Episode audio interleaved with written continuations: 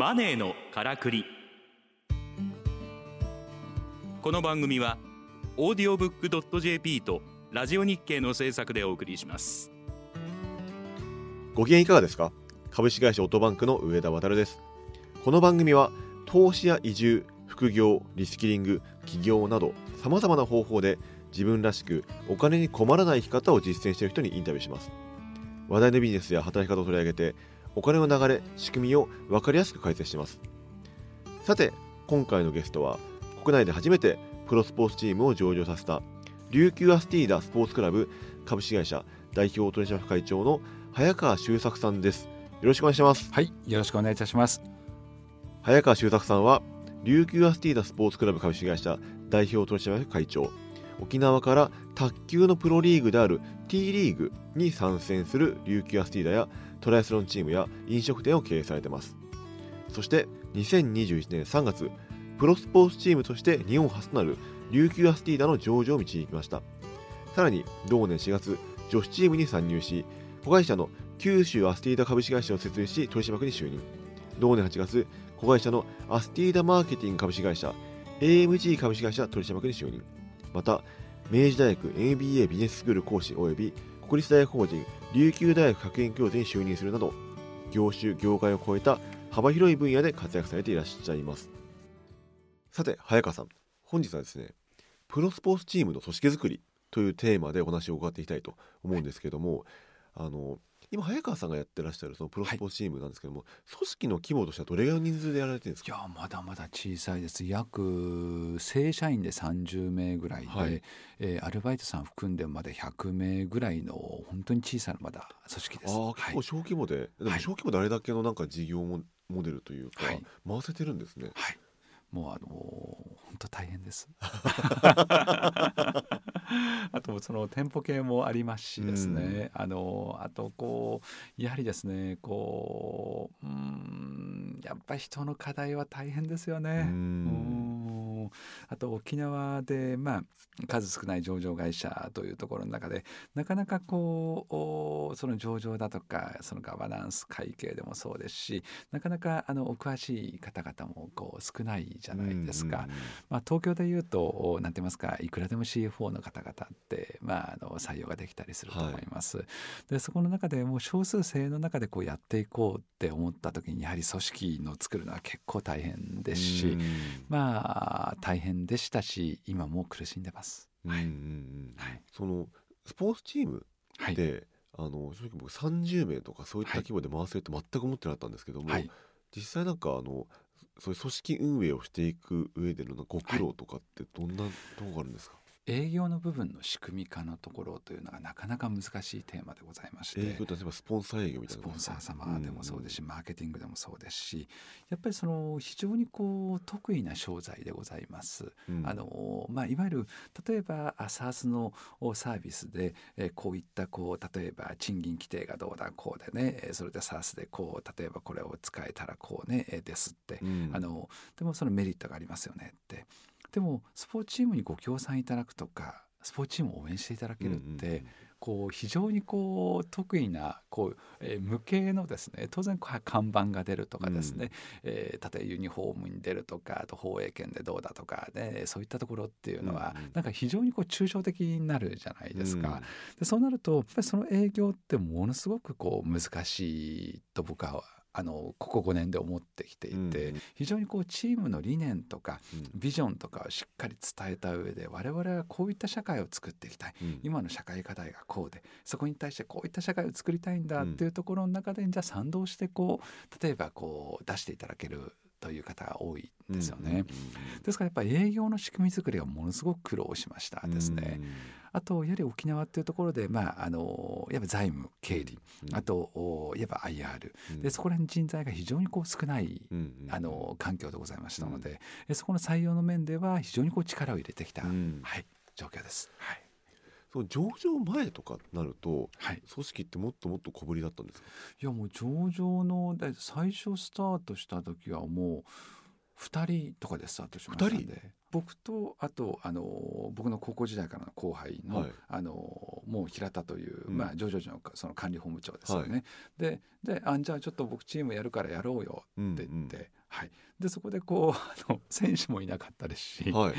でそこから選手を獲得していく、ええ、選手と交渉していく、うんうん、またチーム運営法人を作る。でそれで、えー、いわば監督を採用する、うん、でそういったあの、はい、あそのあチームとか監督を含めて考えるとあそれはあのあいわば社員さんというか選手契約ですので、はいうんうん、それを含めるとまあプラス、まあ、15名ぐらいにはなりますですね。はい、なるほど。あそこでもチーム自体を立ち上げたんですね。もう完全に、はい、もうゼロから、はい、もう琉球に、はい、もう沖縄に卓球チームを作ろうって言って会社を作ったっていうことですよね、これまたですね実業団のチームがあってですね。あったんですで、うん、そこであの正直申し上げて最初はその前々回申した通りですねあの30分でチームを引き受けて、はい、あのその実業団をただプロ化すればいいっていう話だったんですよ。もともとは、はい、うん、でそれが僕卓球をあの全くやったことがなかった人間で、うん、あの新聞の最初の取材でこれから稲中卓球部で勉強しますぐらいのですねいう話をこうしてたんですよね。そしたらその実業団からプロ化をすればいいと言われていたものが、うん、実業団とプロってもう雲泥の差以上にあの実力の差があるんですね。そんな実力差があったんですか。はい。もともと T リーグというのがあの実際こうヨーロッパのドイツのブンデスリーグとか、うん、スウェーデンとか中国長級リーグインドのプロリーグとかですね、うん、世界各国でプロリーグがあるにもかかわらず、うん、日本で800万人の卓球人口がいる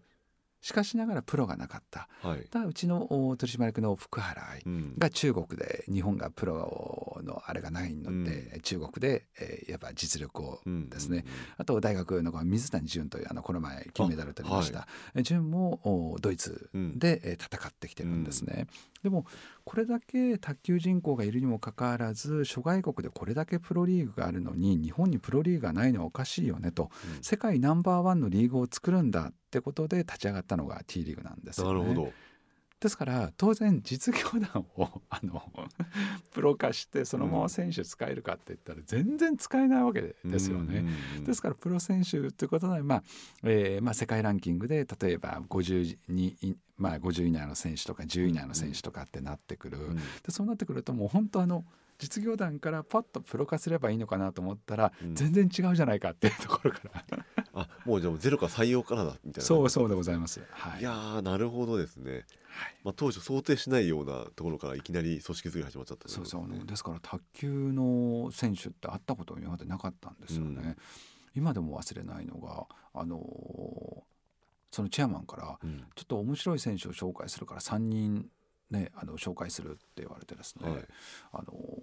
新宿のあのオペラシティの叙々苑にですね行ったんですよね、はい、焼肉が好きだってことで。うん、うん、でオリンピックのメダリストの方あと、まあ、実業団で活躍してる方元プロの方って、うん、つまり初めて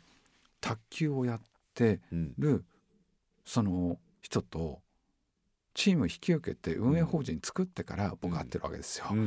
誰一人僕はその当時本にも書いたんですけどあのチョレーって言われる張本智和という若手の選手と石川佳純ちゃんというなんかこうですね女性の選手とか福原愛ちゃんとか、はいしか知らなかったわけですよ僕。うんうん。うん、で突然こう3人初めてでも業界ではすっごいトップ選手なんですよね、うんうん、だからもう選手の実力も知らない性格も知らない、うん、もうなんかその状態から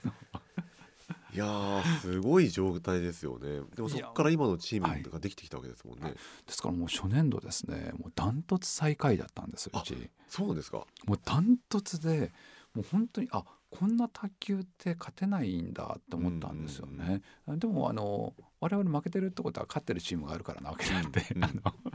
ですからもうやれどやれど勝てずにダントツ最下位で、うん、そこからこう全く無知だったのでどの選手がどういう影響力を持ってどういうチーム構成をしてどうしないといけないってことを、実は1年目のシーズンで全てのいろんなチームの選手を食事に連れてってお誘いして、3年以内に僕は絶対優勝するチームを作る日本一のチームを作りたい、世界ナンバーワンのチームを作りたい、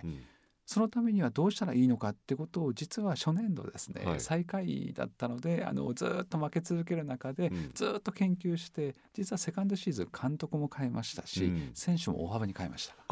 そうなんですね、入れ替えたんですね入れ替えました。なるほど、やっぱ入れ替えてかなり変わったんですか？変わりましたですね。やっぱりこう監督もそうですし、うん。選手もですねあの誰をキャプテンに置いてどう仕組みを作るのか、うん。でその中で、えー最初は僕理念とかビジョンを語らずにこうただあー世界ランキングで選手を選んでいったんですね。でってことはもう世界ランキングは元3位だとかですね、う絶対にじゃあチーム的に選手としては全然こうあの勝てるだろうと思ってたのが、うん卓球ってあの団体戦なんですよね、はい。実は、まあ、ダブルシングルシングルシングルで。なんか1対1の戦いのように見えて実はチーム力ってものすごく必要なスポーツで,、でそうなってくると我々が思ってる世界を取りに行くよう誰もが諦めない社会を作る。いわばアスティーダっていうのは明日の太陽沖縄から明日の太陽になる、その我々の思いとかビジョンに賛同してる選手しかいわば入団をさせないって決めたんです。ですから初年度のチームで考えると世界ランキングは実はすごい上だったんですよ。しかしながらセカンドシーズンでそのチーム力、うん。またミッションビジョンバリューを明確に共有した選手で戦ってうん。でそこで実はあもう最終戦でうん。え2位あのいわゆるファイナルに入ってうん。でそこで、えーファイナル決定戦優勝決定戦があるかなと思ったのがコロナで中止になってはい。ですね、でそれで3年シーズン目我々が、まあ、初めて日本チャンピオンになったっていうですね、うん。うんはい、結構あのあユニークな 戦いすが。ごいですね。だからそういったやっぱり選手にそ求めるものっていうのははい。なんかあの順位じゃないってことですよねそれってはい。もうミッションビジョンバリューで我々の考え方を理解してもらって、そうなってくるとファンの皆さんに対する対応も変わる、うん。あと試合内容でも絶対こう例えば誰もが夢を諦めない社会を作るっていうことになると、その試合しか見てない子どもたちがいるかもしれない、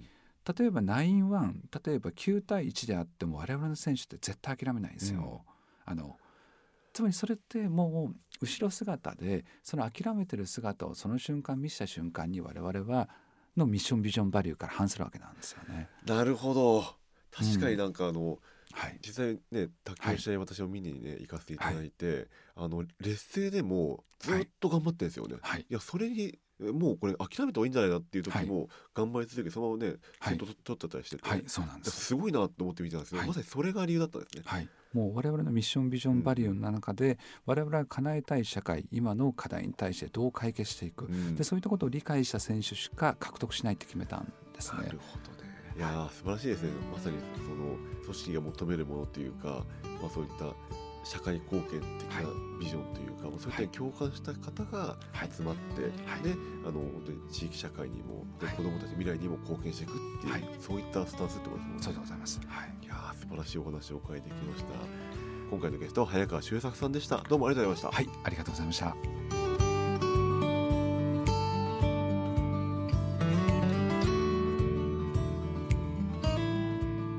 マネーのからくり。オーディオブックドット .jp とラジオ日経の制作でお送りしました。番組はポッドキャストによるアーカイブ配信を行っております。詳しくはラジオ日経のサイトをご覧ください。ラジオ日経マネーのからくりで検索するとトップに表示されます。